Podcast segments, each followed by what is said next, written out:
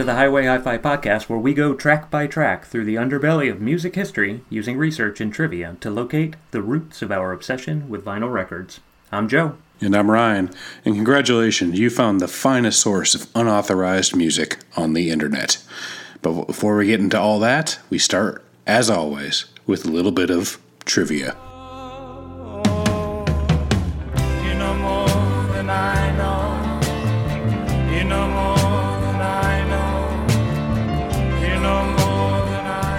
All right, I'm going first today with our non-audio round.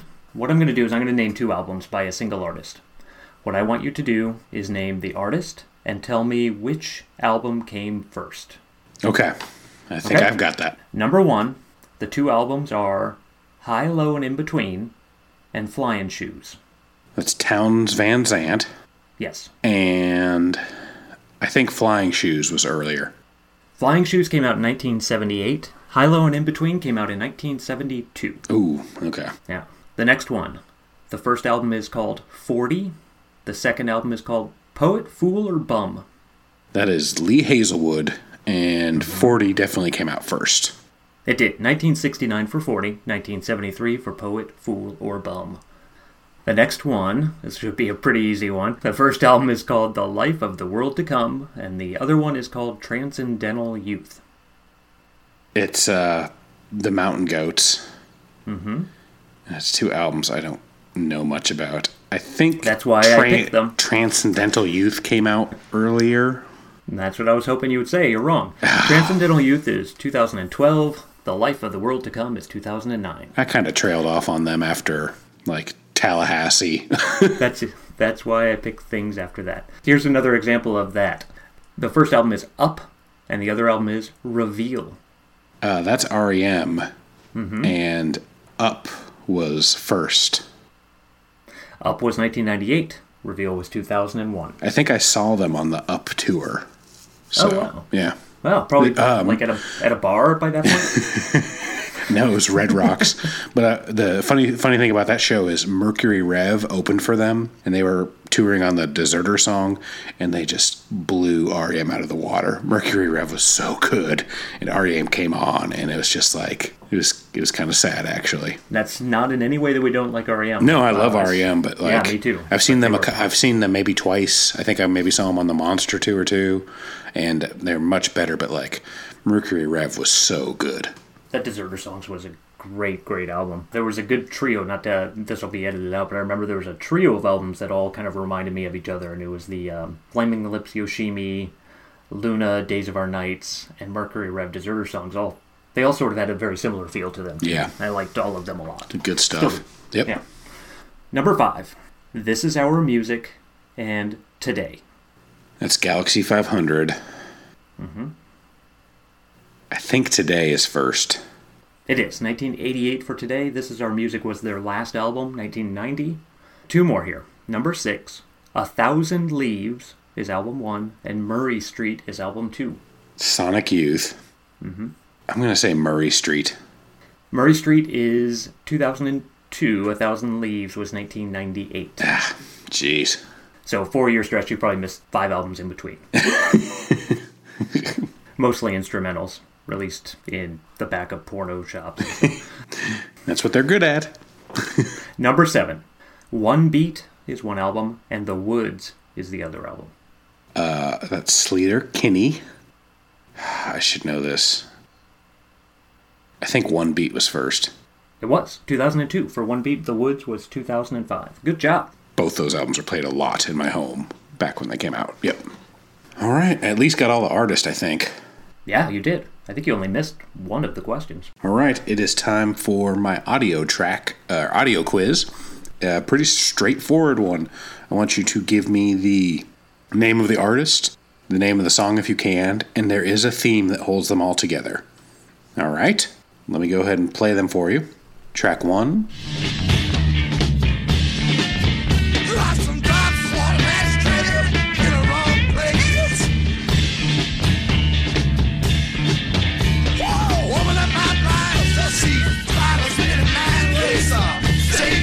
Track 2. Let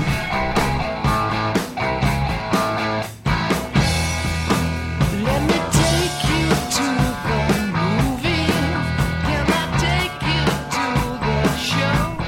Track 3. You're stronger, stubborn now than an endless symbolic war.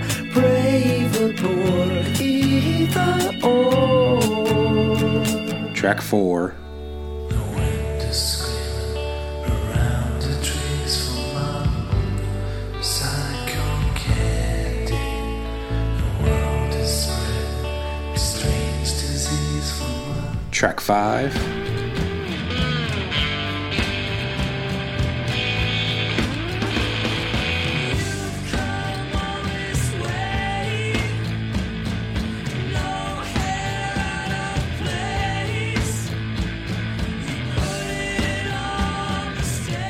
Track 6.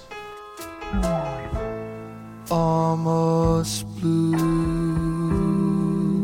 almost doing things we used to do. And again, there is a theme that holds them all together. Give me the name of the artist and the song and the theme if you can. 6 songs. And we will play them again at the end and let you and our audience guess. You have any ideas? I have a few guesses. I think I know all the artists. I feel pretty good about guessing the theme. Fantastic. We'll find out later.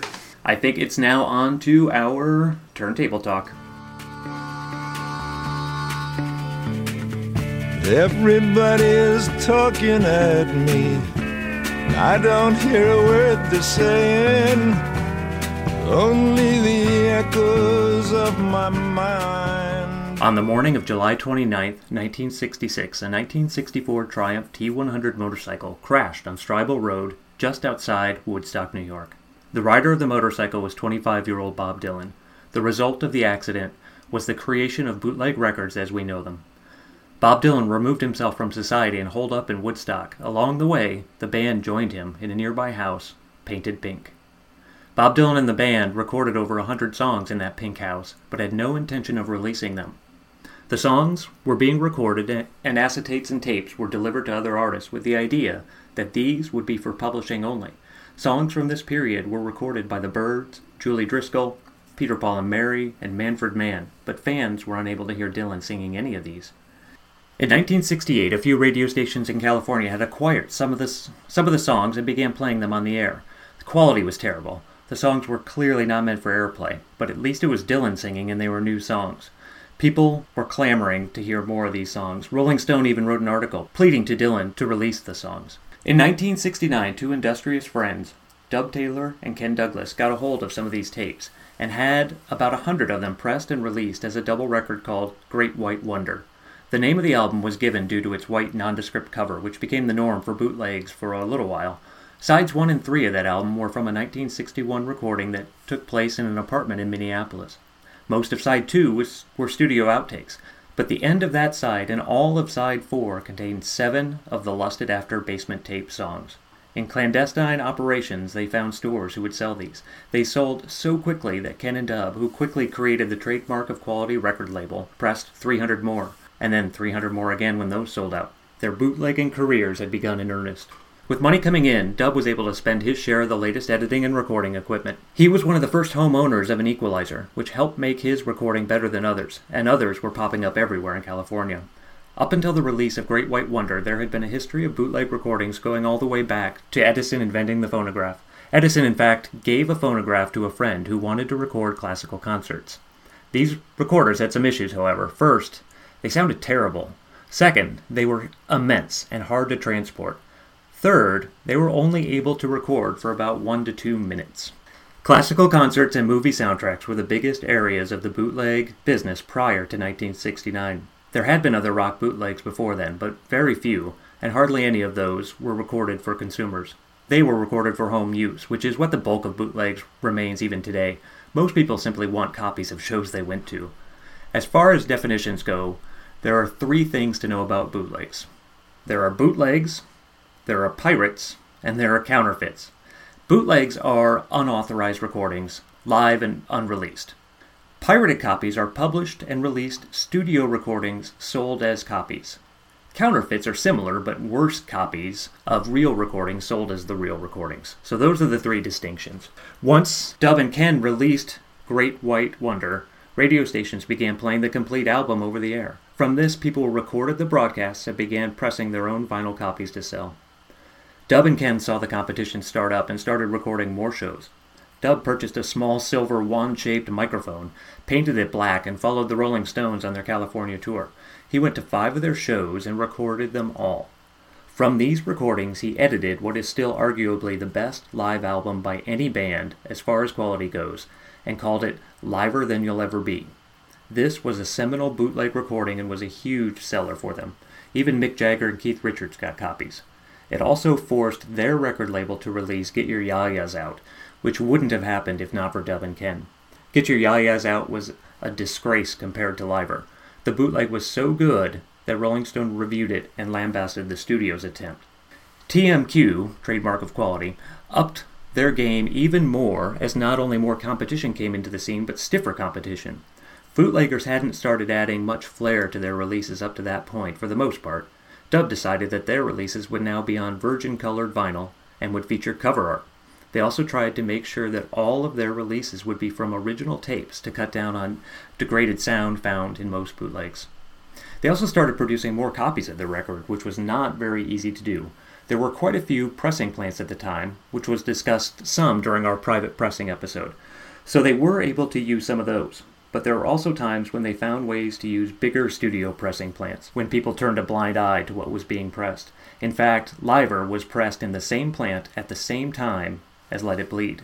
The process of pressing and distribution became something out of Goodfellas, but with the Big Lebowski in place of Henry Hill.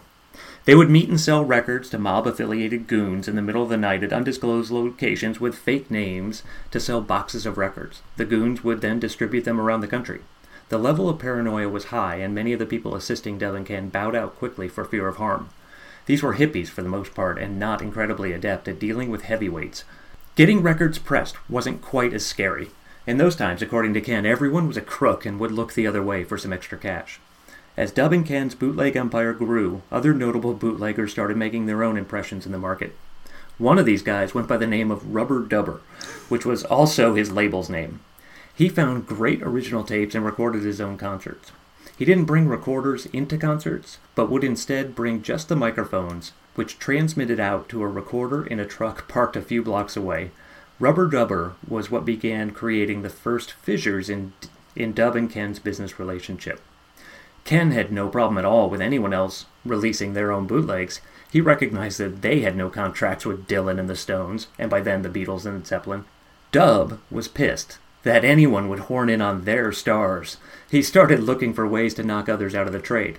When Rubber Dubber put out an amazing concert by Led Zeppelin, Dub took that recording, copied it, edited it with his equalizer, and released it as their own.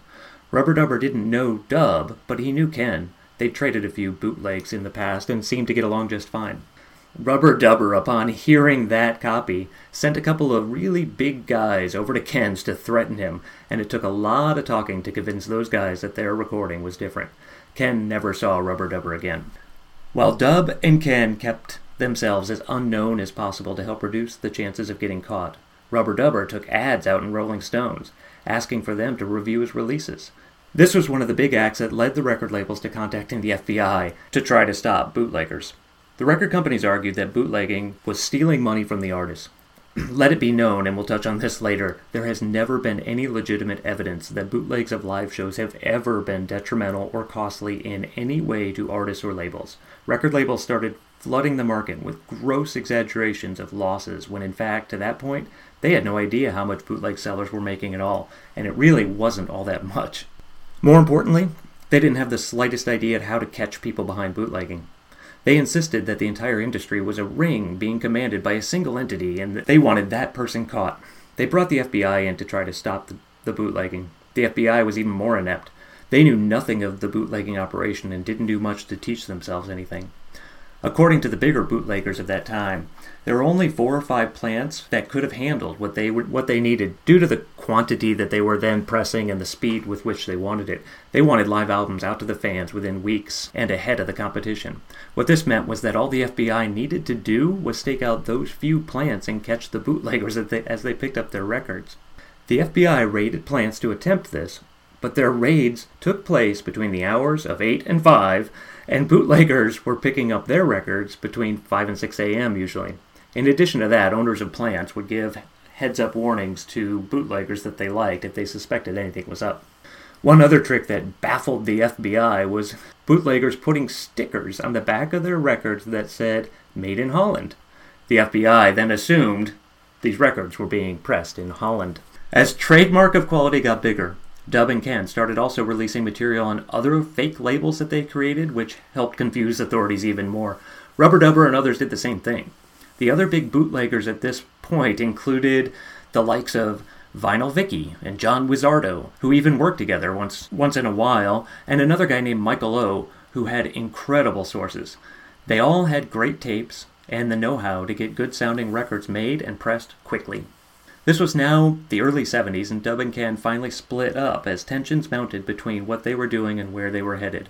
Unfortunately for Ken, Dub had most of the tapes, but Ken was much nicer to people at the pressing plants, so he got copies of everything Dub pressed.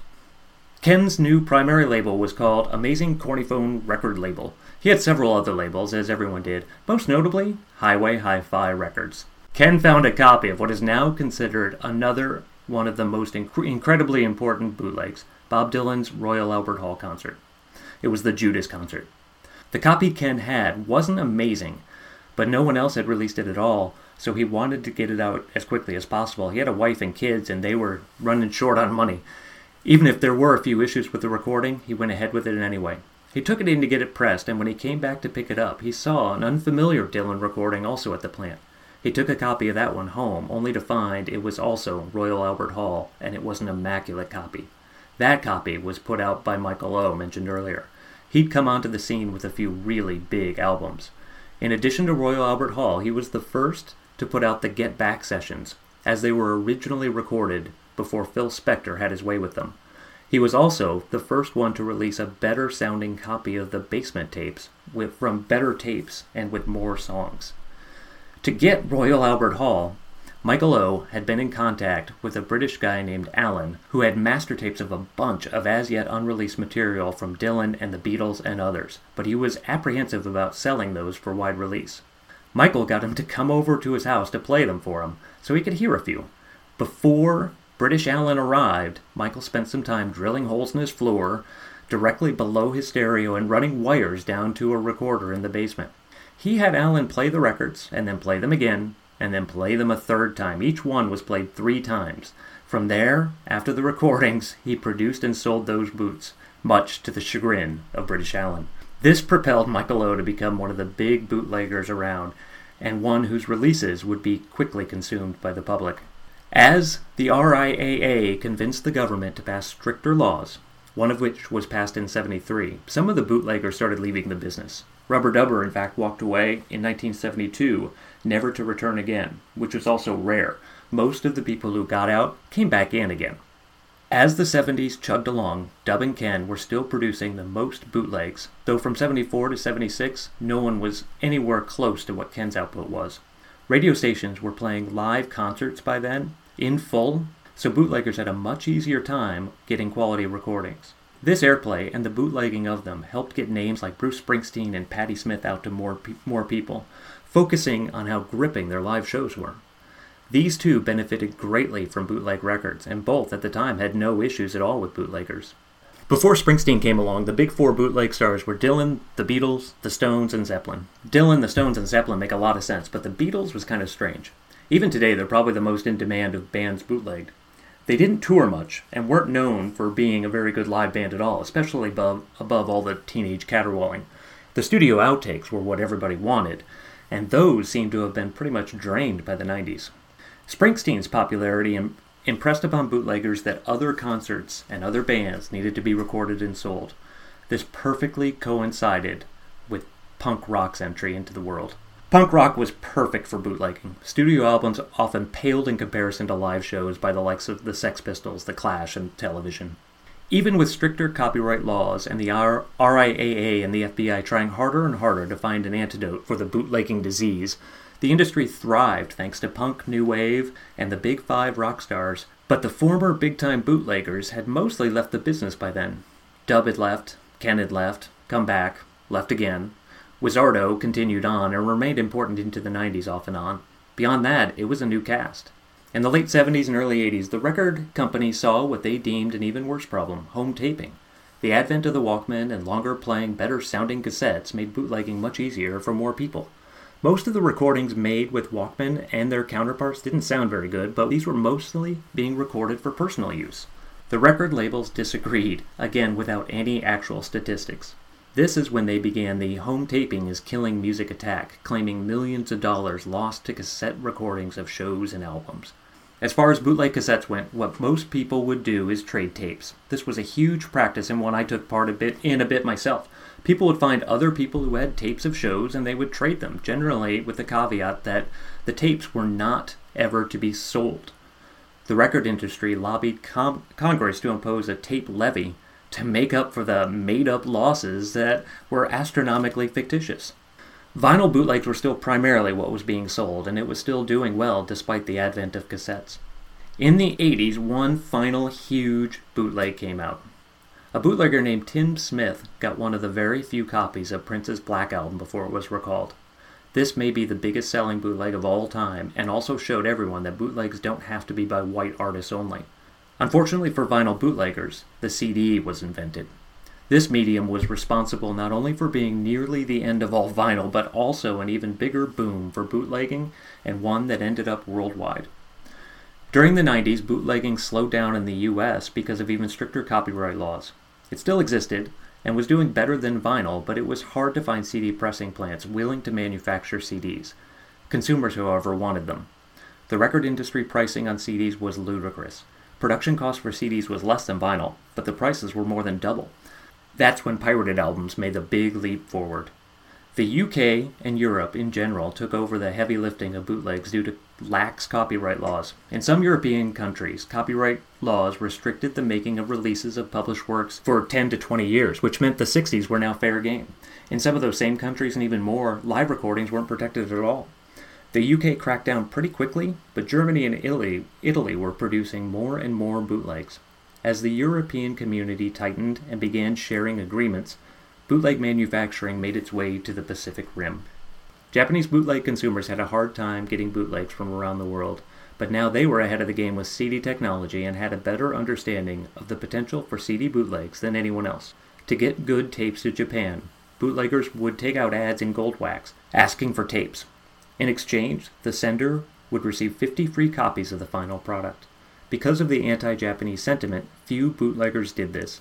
The ones that did were rewarded, though. Japan took original tapes and turned them into the finest bootlegs yet heard anywhere. One of the first was the release of the Beach Boys' Smile Sessions in 1989. This had been a very popular bootleg through the years, but this single release had no equal. The Japanese quickly took control of the market. Manufacturing of bootleg CDs moved around a lot. They moved from Korea to Taiwan to Eastern European countries once the Iron Curtain fell. As laws became stricter in any country, it was always easy enough to find a country with manufacturers in third world countries willing to make some money. One of the issues with CDs that was also relevant to vinyl and cassettes was degradation and copying. CDs were copied from other CDs, bootlegs of bootlegs, and pirates of pirates. The industry was consuming itself. Bootlegging peaked finally as a whole from 1990 to 1992. From there, as we all know, the internet and better, smaller recording equipment changed the bootlegging landscape for good. Vinyl and CD bootlegs are still being produced worldwide, but you can now just download about any show you've ever heard of without paying a cent, and the quality can be as good or better than any studio recording. As far as bootlegs robbing artists, there's no legitimate financial argument for this. There are, though, artistic ones. Artists often demand such levels of perfection that releases of studio outtakes and live performances destroys all the effort that they put into creating an album, which is often years of work. They like to control what's allowed to be heard. Studio time also costs money, so should outtakes be fair game at all? That said, why should only those people who have record label connections get to hear important recordings that might never be officially released? Works that have been edited by studios after recordings are complete have a worse argument. When a record company changes an album to boost potential sales, a bootleg of the original album is probably not such a terrible thing. It's not taking money from anyone, as most bootleg collectors buy all copies of the real album anyway, and it's more representative of what the fans think the artist wanted to be released. There are also bands who have never released live albums at all, and those concerts should have been documented. Pink Floyd, for example, doesn't officially acknowledge that they have any live albums out, so their bootlegs are incredible and important documents. Same goes for Television, a band known for their live shows that very few fans ever had the chance to see. Artists themselves have different opinions of bootlegging. Some artists even change their own opinion on it, usually loving bootleggers when they're making a name for themselves and hating them once they're rich. Bruce Springsteen is the perfect example of this. John Lennon, Peter Buck, Mick Jagger, and Eddie Vedder are well-known collectors of bootleg records, especially their own. Ringo Starr and Paul McCartney are opposed, go figure. Surprisingly, the Grateful Dead don't actually like bootleggers. It's one of the reasons they promote only free trade of their recordings. They hate bootleggers making money from their work on stage. Whether they like them or not, bootlegging is important to the history of music. It forced labels into making official releases of a lot of live albums that might never have seen the light of day. It also forced them to add bonus tracks of unreleased material to reissued albums. Bootlegging created Bob Dylan's bootleg series, which is one of my favorite things ever.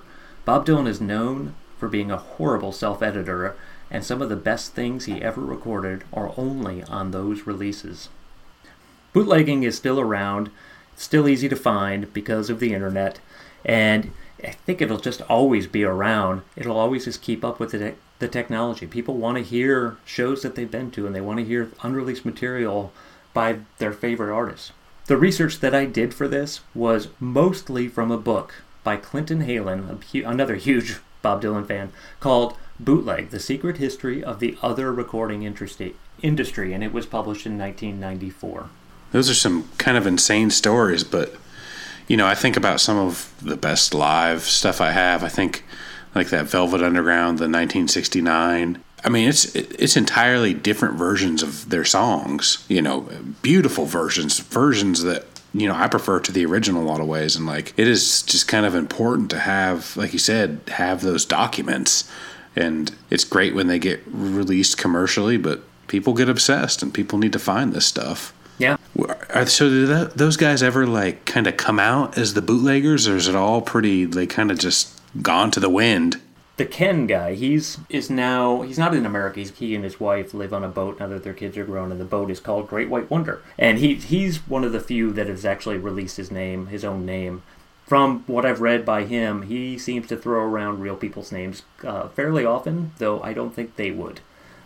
So I don't know if anybody really appreciates that. It's funny how often we've done these and the mafia is involved. Like, it seems like they're just a huge part of the music industry. It's kind of weird.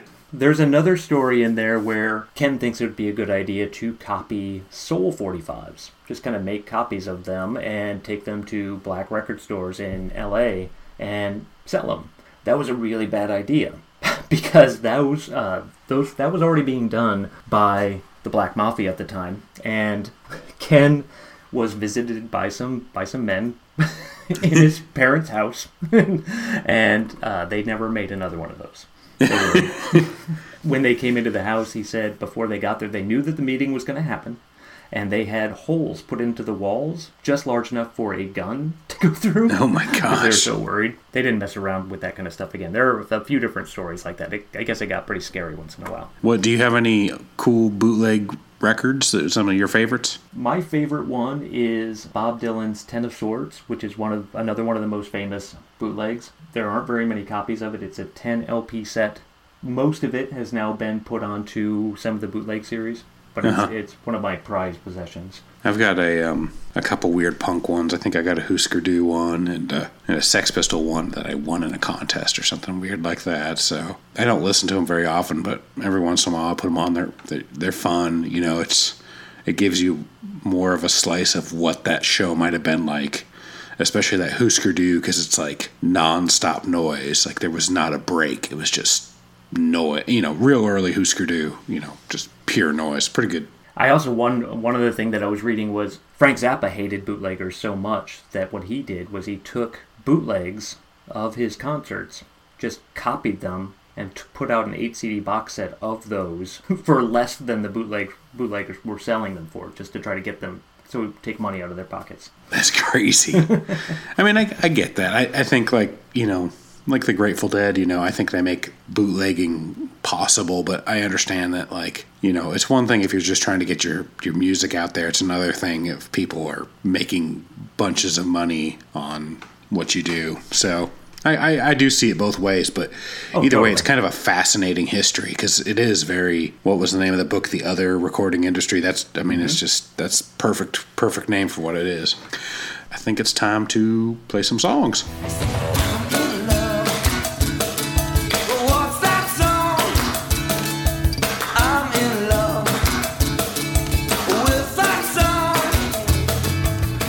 I think I'm going to start off with the first song. This episode is not a bootleg song, but it's a pretty good one. This one is called City Sidewalks by Moffat and Davies.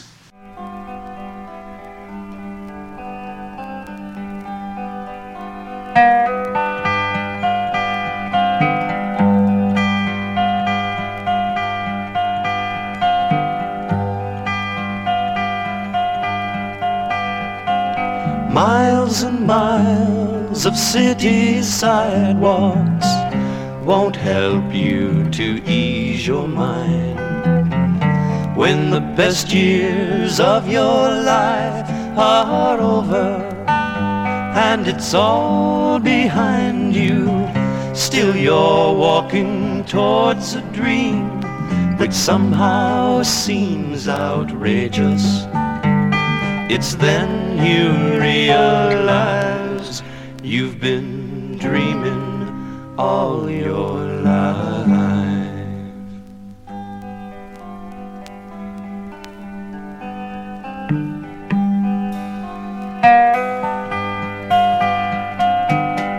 Drinking whiskey from the bottle won't help to erase the pain. Everything that you've been for turns out to be against you. Still you're drinking from the bottle, wishing it was empty. It's then you realize you've been drinking all your life.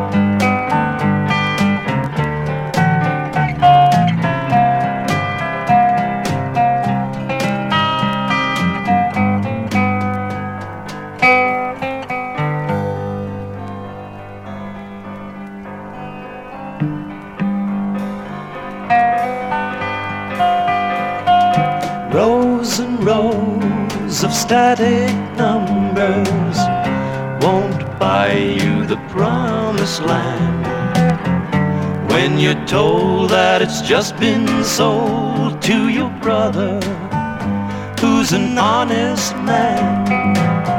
Still your faith is in your bank book, though you're facing failure.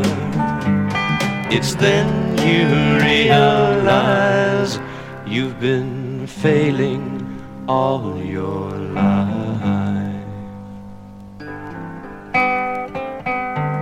All right, again, that was City Sidewalks by Moffat and Davies. They were kind of just a one-off, weird, psychedelic country folk band. They had one album that got released on Columbia Records in 1969 called The Rise and Fall of Honesty. There's not a ton of information about there. They apparently just had this one record. It seems like they got sort of big because they opened for Glenn Yarbrough in the late 60s. So that was kind of like when you're on the internet, like researching, people say, yeah, I saw them open for Glenn Yarbrough. They're great. But this record's really good. And this song in particular is kind of a great haunting type song. Their harmony is very weird to me. It's kind of warbling, and they don't sound traditionally like what you would think of as a duet. It's kind of discordant, but still very pretty. It's been reissued on CD, but never on vinyl. But originals are not, going to set you back too much. They're pretty reasonable. It's Columbia Records, so it wasn't like this small label. But if you like the song, the whole album's worth checking out. It's like I said, it's kind of some great psychedelic folk that you just seems like people can't copy that sound like it was in the late 60s. So that's my first song. Good one. I love that song, and that album is really good. My first song today is by a guy named Cast King. And the song is called Sawmill Man.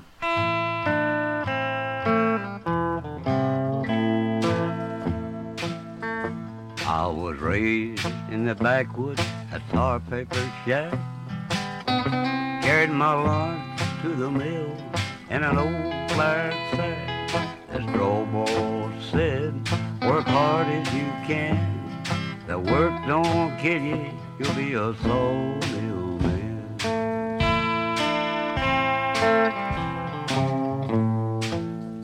There was 14 kids when we were at home. Hard as a rock, tough as a bone. Born one morning with an axe in my hand. Look at him, Paul, he'll be a sawmill man.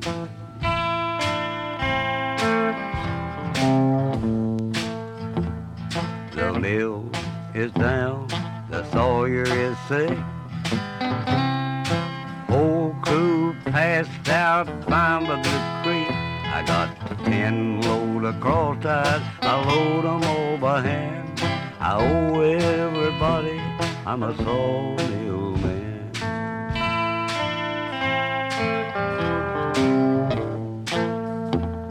I went to the bank, the banker was sore.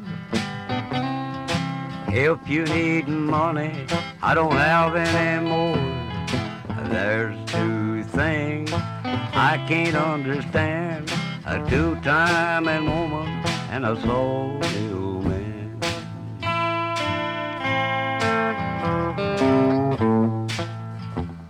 There's many a woman that needs a good man to keep her warm and hold her hand. The bridge is washed out at the foot of the hill. The devil don't get me in the sawmill will. All right, that was Cast King with Sawmill Man. That is the title song from his 2005 release on Locust Music. And it was also reissued on Mississippi Records in 2013. The first issue of it is kind of hard to get now. When Cast King recorded this album, Sawmill Man, he was 79 years old. He was found by a field recording guy who had been traveling around, I think it was in Alabama, and people kept telling him to go find this Cast King guy. So he went down there and he recorded him, and they recorded this album in his cabin on 4-track recordings, and then released it. King was working on a second album, but he died 2 years after making this one, and the recordings didn't end up getting made. He also had a band in the 50s, and they recorded 7 tracks on Sun Records. My next song is a cover of a Bob Dylan song called Tonight I'll Be Staying Here With You, and it is by everyone's favorite, Cher.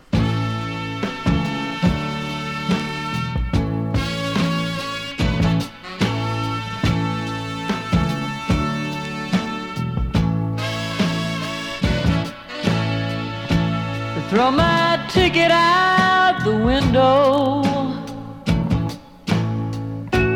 Throw my suitcase out there too. Throw my troubles out the door. I don't need them anymore. 'Cause tonight I'll be staying here with you. I should have left this town this morning, but it was more than I could do.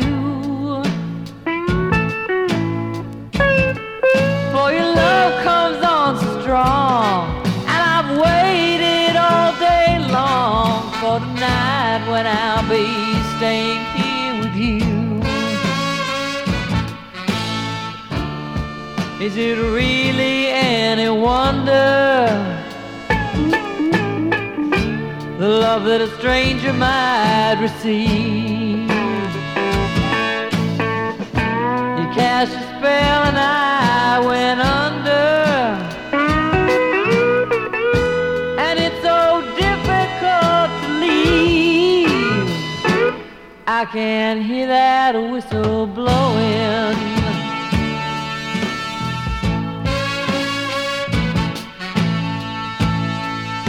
That station master too. If there's a poor girl on the street, I said let her have my seat, 'cause tonight I'll be staying here with you.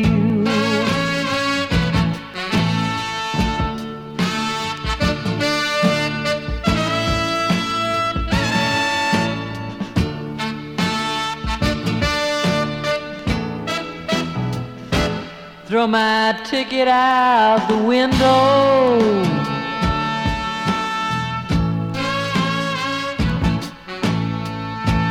throw my suitcase out there too, throw my troubles out the door.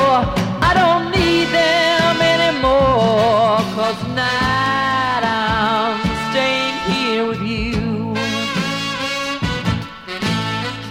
Tonight I'm staying here with you. Tonight I'm staying here with you. All right, that was Cher with Tonight I'll Be Staying Here With You, the Bob Dylan song. This is from her 1969 album called 3614 Jackson Highway, which was her sixth solo album. As many of you may know by the title of the album, that is the address of the Muscle Shoals studio where the album was recorded in Sheffield, Alabama. The album was a complete failure. It got up to like number 160 on the charts. Having said that, it is not only the best album she ever made, it's the only decent album she ever made. I mean, she used the Muscle Shoals band, right? They're like a crack band. I mean, yeah, really good sound. And it's funny, on that album, obviously Jerry Wexler produced it. He did almost all of the Muscle Shoals stuff. But on the cover, there's a picture of everybody who contributed to the album, and Sonny Bono is on there. And on the back, he's listed as a producer. He didn't do anything. He wasn't really I think he was kind of pushed out of the whole mix by that point because they were trying to get her career going again. I love that record. It's a record where you think you should hate it, and all evidence points to you should hate it. A cover record by Cher, where she was just clearly going for some kind of shtick of Muscle Shoals, but it is so good. Like, there's several great covers. She does a cover of what's the Buffalo Springfield song we just listened to? For What It's Worth. You're like Walking on Gilded Splinters. Yeah. Oh, it's good stuff. All right, and my last song is a slice of garage rock heaven called I'm a No Count by a band called Ty Wagner and the Scotchmen.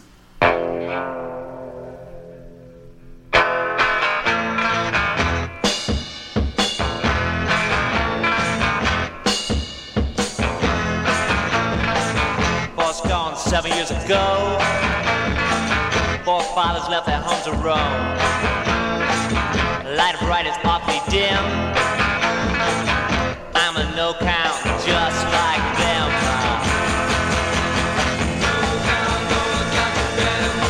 Yeah, I move on now. I don't want to be around no more.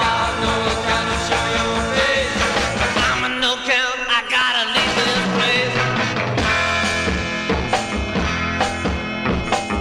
Got a giant hole in my shoe. My big toe, it sticks through. Ain't had a haircut in 4 years. You can't even see my ears. They don't want me around no more. Yeah, I'll be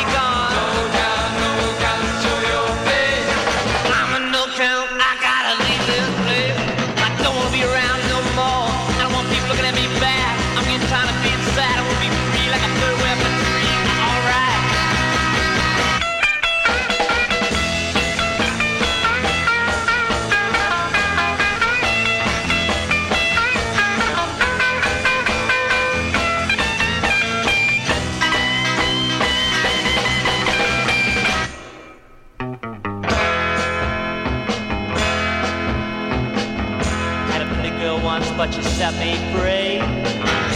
Said, sorry, that's the way it's gotta be. I was so broken up I couldn't talk. Grabbed my things and I took a walk. No doubt, you better move on. No doubt, you better be gone. No doubt, I'll show your face. I'm a no doubt, I gotta leave this place. I don't wanna be around no more, baby. I don't need your money, honey. I ain't never coming back. I don't even need your Cadillac, baby. I wanna be free. I don't wanna be around no more. I don't need your love, honey. Okay, that was Ty Wagner and his Scotchmen with a song called I'm a No Count. And they were an LA garage band, and they put out a 45 on Chattahoochee Records in 1965. And it's just great, fun, angsty garage song where it's got that gunshot drum beat at the beginning and then a distorted tremolo bar and, you know, lyrics like, I don't need your Cadillac, baby. Just, you know, it's nice. You don't have to overthink it. It's a pretty well-known and well-covered garage song. I've got it on a compilation called Teenage Shutdown, I'm a No Count. It was the fourth volume in that series that's put out by Tim Warren of Crypt Records. For me, it's one of the standout songs. The liner notes they caught up with Ty Wagner in the liner notes and they asked him about it, and he just seems kind of pissed about the whole thing. He said it never got promoted the way it should have. Just a kind of a lost garage rock song, a fun one that I think you should listen to. I think I'm ready for your trivia. All right. So I'm going to go ahead and play it one more time for people playing along at home. Again, I need the artist, the song, and then at the end, the theme. Here we go. Track one.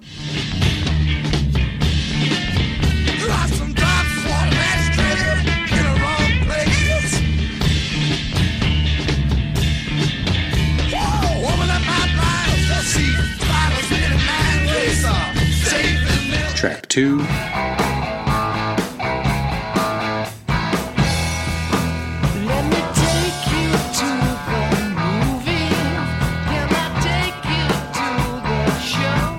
Track three.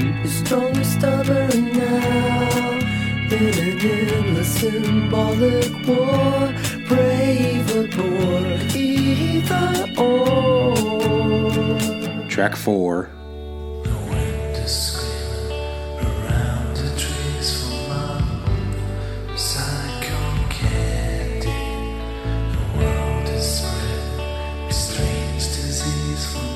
Track five.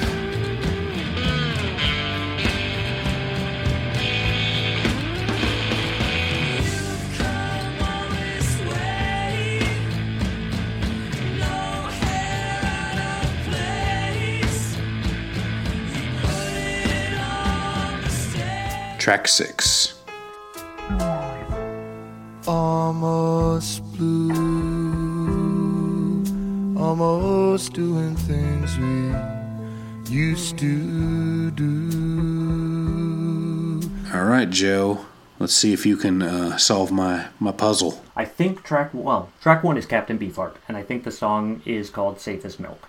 It is Captain Beefheart, and the song is Safe as Milk. Very good. Number two is Led Zeppelin. Who? Yes, you're right. I'm sorry. Led Zeppelin, that fella. And I think the title of the song is Houses of the Holy. Very good. That bodes well for you. The track three is Elliott Smith with a song called Either Or. That's right. Track four, Jesus and Mary Chain with Psycho Candy. Yes. Track five is P.J. Harvey with Dry. You are correct. And track six is Elvis Costello with Almost Blue. All right, you've got all the songs, so what is the theme? Okay, these were all songs that were intended to be title track songs for albums, but were all left off the album of the same title. That is exactly right. I don't know if they were intended to be title tracks, but whatever happened, these are names of albums by the artists that were not on the actual album. So Safe as Milk ended up on Strictly Personal. Houses of the Holy ended up on Physical Graffiti. Either Or ended up on New Moon, which was released posthumously. Psycho Candy was a single, not on the Psycho Candy album. Dry was on Rid of Me, and not the album Dry by PJ Harvey. And Almost Blue, even though it was would have fit really well on the album Almost Blue was actually on the album Imperial Bedroom by Elvis Costello. Joe, you are perfect. But you did a good job of using the theme to come back and fill in some of the stuff you didn't know. You know, I tried not to make the clips too hard. I tried to give little hints there and there, maybe even putting the name of the song in, which I don't usually do, but I think you might have needed it this time. Maybe I was wrong.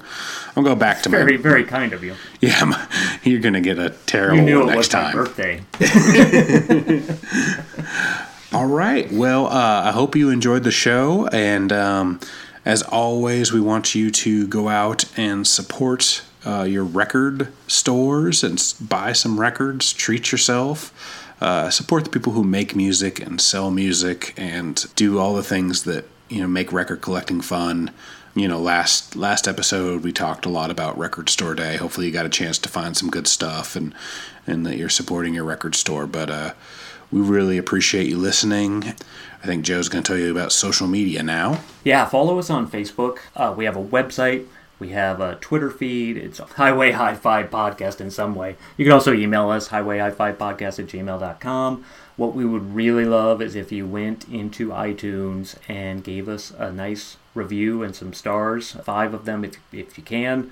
That would really help, because that means more people can hear the show, and that's kind of what we want, and we hope that's what you want too. Yeah, and I will say it seems like we've been getting more downloads. We get some interaction on our Facebook and Twitter, and so if you've reached out or shared the podcast, we just want to say thanks. We love doing it, but we want, you know, people to hear it. All right, well, we will see you all next time.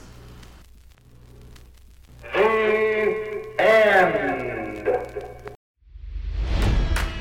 It's NFL draft season, and that means it's time to start thinking about fantasy football. FantasyPoints.com features industry-leading experts and prognosticators using proprietary hand-charted data to help you score more fantasy points. FantasyPoints.com is the place to go for whatever kind of fantasy football you play. Whether you play fantasy football, daily fantasy sports, or do a little bit of everything, Fantasy Points has the meticulously researched content to guide you to victory. And why wait for the fall? Fantasy Points also covers the new spring football league, the UFL. Join the guru, John Hansen, Scott Barrett, Joe Dolan, and other massive names in the fantasy football universe with an exclusive offer. Use code Pantheon for 15% off any Fantasy Points package, including the all-in package, with access to every article, tool, and data nugget that Fantasy Points has to offer. That's FantasyPoints.com and code Pantheon for 15% off at Fantasy Points. FantasyPoints.com. Code Pantheon. Score more fantasy points.